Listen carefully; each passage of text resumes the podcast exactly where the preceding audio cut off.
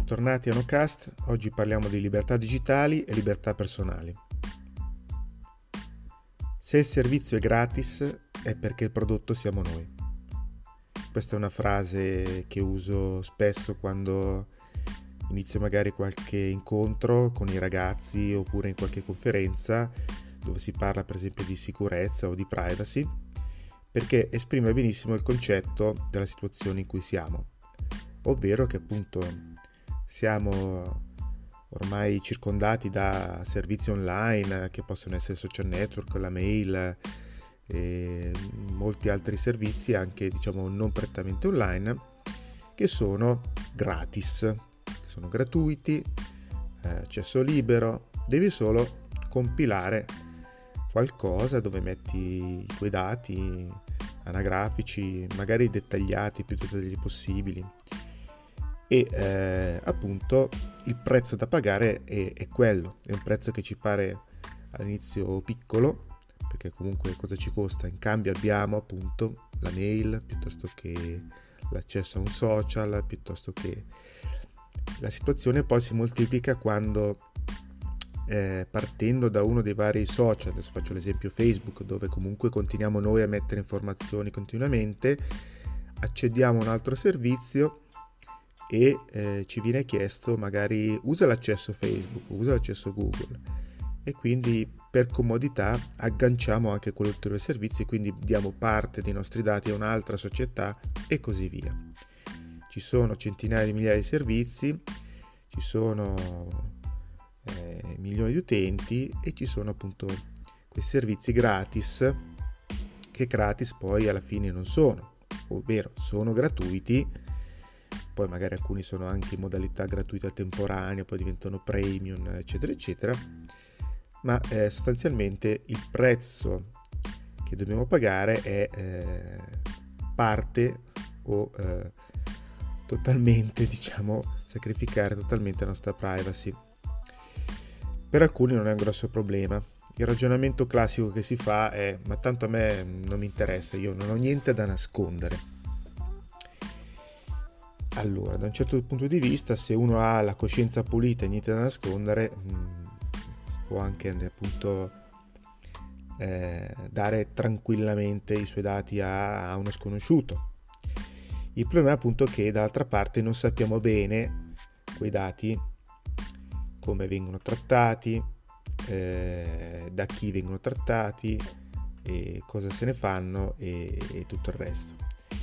Le grosse società alla Facebook, diciamo così, hanno comunque, nonostante tutto, una serie di regole per cui sostanzialmente eh, il loro business principale è poi ri, uso una parola un po' brutta, ritargetizzare, cioè eh, prendere quei dati per costruirci dei profili per poi ributtarci indietro le pubblicità che sono appunto tagliate su misura per noi.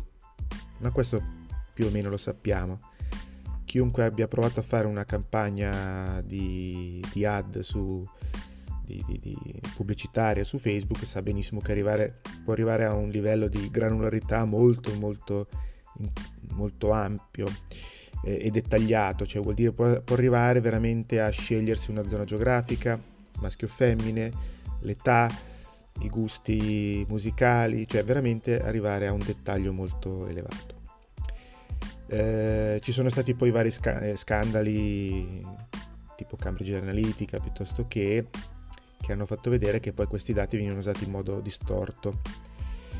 Ma eh, nonostante tutto, mh, mm, voglio dire, la macchina Facebook funziona più o, meno, più o meno bene, nel senso che comunque dietro c'è una struttura che controlla. Poi ci sono queste, questi grossi buchi ogni tanto, ma mm, voglio dire, in generale posso dire che dovrebbe funzionare.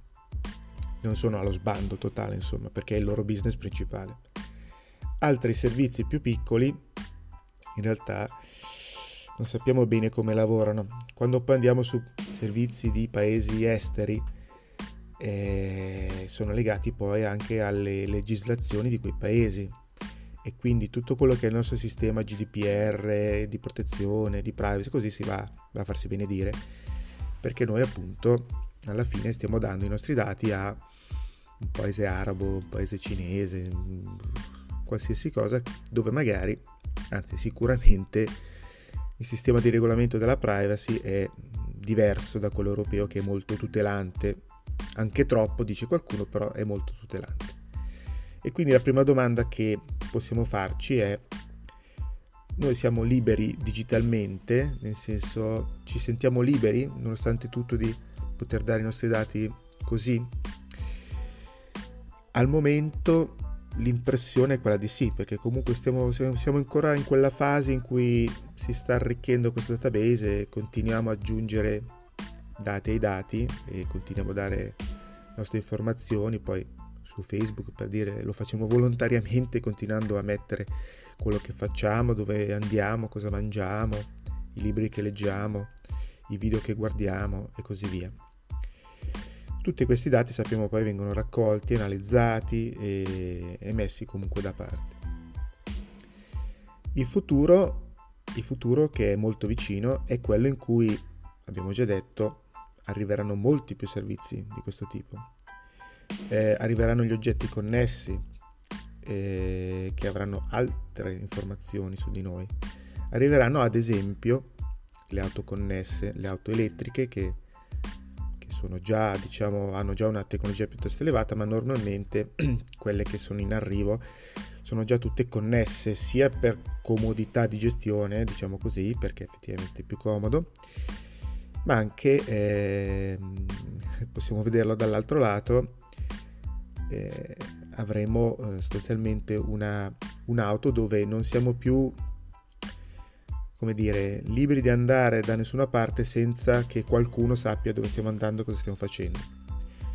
Vi faccio un esempio mm, così reale. Eh, una delle più famose auto elettriche che penso più o meno tutti conosciamo è la Tesla. La Tesla ha una telemetria con la casa madre che è costante, cioè la macchina è permanentemente connessa con la casa madre, tutte le Tesla sono connesse tra di loro, cioè tra di loro con la casa madre. E le informazioni che mandano sono veramente tantissime, dalla banalmente la posizione, quindi sanno dove siamo, ma poi anche la velocità, se il finestrino aperto e chiuso, se il riscaldamento acceso o spento, se il pneumatico anteriore sinistro è gonfio o sgonfio, se il cofano è aperto, se tutto, tutto quello che è sensorizzabile, che è misurabile, viene tutto trasmesso. E tutti questi dati poi alla fine che cosa, cosa se ne fanno? Fanno parte anche quelli del tutto il calderone dei big data che poi comunque fa sempre comodo avere. E quindi dobbiamo avere paura di queste cose, abbiamo già detto. Mm, la paura in realtà è sono quelle cose che arriveranno che lo vogliamo o no. Quindi comunque è meglio saperlo e conoscerlo. Cioè non ci dobbiamo poi stupire se, se un giorno appunto qualcuno saprà dove siamo e cosa stiamo facendo, magari mettendoci davanti un cartellone pubblicitario tipo ah sei a tre minuti da casa ma passa a prenderti un hamburger di quel tipo che tanto sappiamo che ti piace. Ho fatto un esempio banale ma il target pubblicitario è, è importantissimo. Cioè poter, pensate solo a poter veicolare un'informazione puntuale a ogni singola persona in base ai suoi gusti, in base al percorso automobilistico che è già più o meno predestinato perché noi sappiamo che al lunedì tu vai al lavoro, al martedì porti i tuoi figli a ginnastica e mercoledì vai, boh, vai in un campo e stai lì per due ore. Cioè tutte queste cose è, è giusto che vengano appunto poi registrate e, e messe da parte. Eh, ragioniamo un po' su, su cosa siamo disposti a sacrificare. Un'altra considerazione da fare è quella relativa a, eh, al fatto che sia tutto digitale, nel senso che tutte queste cose, per chi non è per esempio iscritto ai social, non, non, non gli riguardino. E, e qui vi faccio un altro esempio. Le carte fedeltà, quelle dei supermercati o dei vari negozi di abbigliamento, sono anche quelle dei veicoli di, di tracciatura, non le carte di credito, le carte fedeltà. Anche lì, quando noi con la solita scusa ti facciamo il 3% e il 5% di sconto, con il 5% di sconto noi diamo l'autorizzazione a tutti i nostri dati. E guardate che noi siamo il primo paese al mondo per questo tipo di carte. Ehm, c'è uno studio abbastanza recente che è stato fatto su circa 50.000 persone in, in diversi paesi e eh, a quanto pare 70, più del 70% degli italiani, su una media invece del 66% rispetto all'Europa e, e al resto del mondo, è iscritto a uno di questi programmi di, di loyalty, si chiamano quelli appunto delle carte di credito. Ehm, quindi è una cifra piuttosto alta. Oltre il 40% ha un numero tra 2 e 5 di queste carte, quindi supermercati, da 2 a 5 il 40%, mentre 1 su 6, cioè quasi il 17%, è oltre i 6 programmi, cioè oltre, oltre 6 carte, perché comunque ha appunto, se fate il conto quella che avete in tasca. Quindi anche quello è un mezzo con cui noi sacrifichiamo parte della nostra privacy la domanda appunto che ci possiamo fare è quanto siamo disposti a sacrificare e per quanto ancora eh, appunto siamo disponibili a dare i nostri dati in cambio di cosa. Sono domande che rimangono un po' lì sul tavolo perché in realtà eh, da certi punti di vista siamo, siamo noi stessi che andiamo a cercarci questo tipo di iniziative. Anche qui faccio un altro esempio. Quando succede un fatto di cronaca, un, una rapina, piuttosto che uno scippo, ma anche banalmente se ne parla tanto, le cacche di cane sui marciapiedi, i cestini pieni, queste cose qui. Uno dei primi commenti che si sentono dire a voce oppure sui social è ci vogliono le telecamere. Ci vogliono più telecamere, dove sono le telecamere? Mettete le telecamere, e come se le telecamere risolvessero tutti e tutto. Allora, le telecamere non risolvono ben niente, nel senso che a parte che non si può coprire, diciamo, l'intera area di, di un paese eh, ma, co- completamente con le telecamere, ci saranno sempre delle zone buie, ci saranno sempre delle zone dove è possibile comunque essere fuori dalle telecamere. Il, il punto, eh, poi tecnicamente non è neanche così facile, perché comunque per quanto le disponibilità di banda di connessione, non, dico, non, parlo neanche del prezzo, eh, perché uno potrebbe fare un investimento, eh. tecnicamente gestire migliaia di telecamere mm, non è così facile, solo alcuni paesi, inteso come paesi nazioni, lo stanno facendo, ma con volontà di Stato, uno di questi per esempio è la Cina, ma perché lì si è attuato penso il più grande sistema di sorveglianza di massa globale del mondo, ma lì è la polizia stessa che vuole controllare i cittadini. Cioè lì non siamo più a livello di telecamere come prevenzione, succede un fatto e voglio vedere chi è stato. Lì no, no, siamo proprio alla sorveglianza globale preventiva. Tanto è vero che ci sono stati dei casi recentissimi in cui un presunto criminale è stato individuato tipo allo stadio in meno di mezz'ora analizzando le telecamere, facendo il riconoscimento facciale di un intero stadio. Quindi pensate voi, insomma, le dimensioni e la potenza di fuoco che hanno, che hanno queste persone. Io sinceramente non voglio vivere in un paese dove sono continuamente controllato da una telecamera. Ma non perché ho qualcosa da nascondere, ma perché appunto voglio avere il minimo della privacy e della riservatezza senza dover poter dovermi guardare in giro per sapere se posso camminare su quella strada, se vengo osservato o non vengo osservato. E questo, ripeto, non c'entra nulla con non sto facendo nulla di male. Cioè, non, non, è, non è pensabile che si possa coprire interamente il percorso di telecamere per senza sapere poi come vengono gestite, se vengono gestite, che uso ne viene fatto e così via. Allora, poi le realtà vanno ridimensionate. Delle telecamere servono sui punti sensibili, ma eh, per contrastare cose. Per esempio non si può pensare di mettere una telecamera per ogni cestino perché è impensabile. Cioè lì bisogna più forse pensare all'educazione delle persone e capire come mai queste persone invece che fare la differenziata buttano tutto in un cestino. Però appunto sono altri discorsi.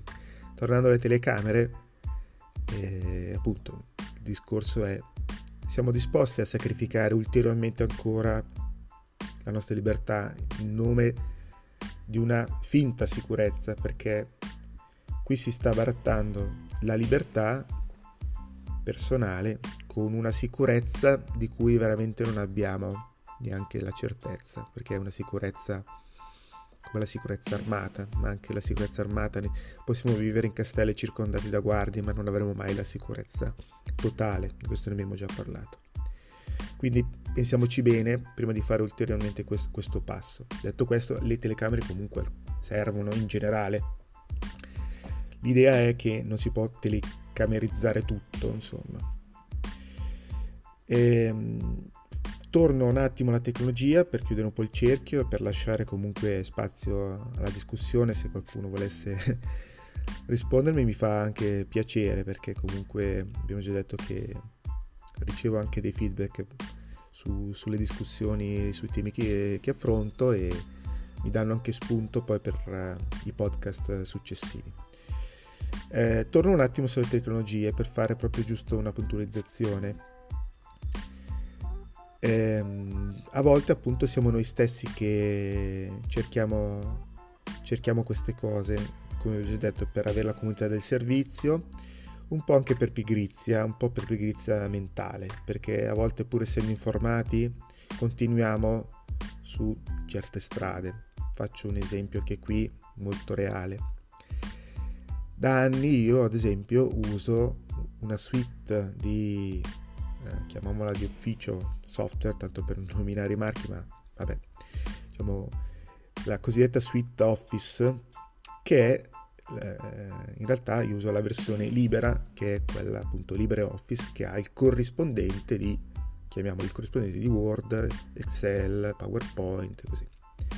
Senza alcun problema nel senso che tutto quello che mi viene passato ma proprio tutto anche file vecchi qualsiasi cosa fatti con una versione di Office diciamo di Microsoft riesco a aprirla, gestirla, guardarla, modificarla, rispedirla e dall'altra parte probabilmente non si accorgono neanche se io ho LibreOffice o Office. Questo nel 99,9% dei casi. Vi posso dire che tempo fa poteva essere, magari qualche anno fa, non so, la compatibilità poteva essere al 70%, poi è salita all'80%, adesso al 90%, adesso secondo me siamo quasi al 99%.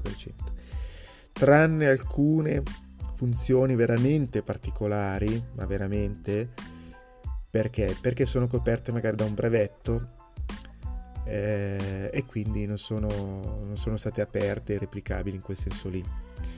Ma per il resto, per un foglio Excel dove c'è una tabella dove fare delle somme, delle, delle tabelle, dei grafici, c'è una compatibilità più o meno totale ormai. Dicevo, da, da qualche anno utilizzo questa suite. Eh, quando mi viene chiesto a volte, ma hai un Office da installare, una cosa di questo genere, dico no, io non lo uso e quindi se vuoi ti posso dire dove poter installare, cosa fare. Però c'è sempre questa remora perché poi si ha paura che, che sia diverso, che non vada bene e, e, che, e che non vogliamo sostanzialmente adattarci un po' anche ai cambiamenti e, e, poi succede che magari è il nostro collega o il nostro cliente, il nostro fornitore usa quel formato e quindi quando gli mandiamo per evitare scocciature allora prendiamo la stessa versione e ci impigriamo un po' e quindi non facciamo quel gradino di cercare invece di fare lo sforzo di andare un po' verso la libertà. Cosa cambia? Cambia che questi software come altri, eh, questo è l'esempio classico, sono tutto quello che fa parte del software libero, che non è gratis, sì, è anche gratis a volte, anche lì il meccanismo magari lo spieghiamo bene in una puntata a parte, ma è soprattutto libero. Libero vuol dire che, come tante altre cose di software libero, chiunque lo può modificare, gestire, eh, è fatto su un modello di contribuzione volontaria su community, è aperto, è controllato dai bug, non ha sistemi di controllo, per esempio come spyware, come sistemi che mandano i vostri dati personali ad altri e così via. E quindi è un sistema tendenzialmente migliore di quello invece proprietario cosiddetto, perché i software proprietari anche se quelle diciamo dedicate al suite office hanno un altro tipo di, di business e quindi mh, mm, non hanno proprio quel tipo di, di, tendenza normalmente anche qui se sono gratis o disponibili è perché ci chiedono insomma in cambio qualcosa. E l'apoteosi di questo è nelle app. Le app gratuite sono quelle che appunto io sapete che ho un po' un'antipatia verso le app ma le app gratuite sono quelle che appunto ci chiedono i nostri dati in cambio e lì è ancora, è ancora più, più forte il meccanismo di controllo perché oltre a dare i nostri dati eh, spesso diamo appunto la posizione GPS, l'uso del wifi, l'accesso ai contatti, un sacco di informazioni che normalmente non sono neanche funzionali all'app stessa che magari serve per che ne so, guardare eh, le stelle e dirti che stella è. Ho fatto un esempio a caso, ma tanto per, per capirci. Ehm, quindi anche qui sacrifichiamo a volte nel nome della comodità eh, la nostra libertà. E a me non sta bene. Io cerco per quanto possibile di non farlo. Ovviamente anch'io a volte cioè, mm, non è che odio totalmente il software proprietario, sono anch'io, virgolette, costretto a volte a usarlo, sia perché appunto per motivi lavorativi, per motivi di compatibilità con altre cose, però veramente faccio molta fatica. Se posso, cerco l'alternativa libera. Questo perché finché posso cerco di tenermi le mie piccole libertà digitali e libertà personali. E con questa riflessione vi lascio e vi aspetto come al solito qui su Ancora FM, su Facebook, Twitter e sugli altri social dove poi viene eh, condiviso questo podcast e anche altri, sulle altre piattaforme di, pod, di podcasting, di Spotify e tutto il resto.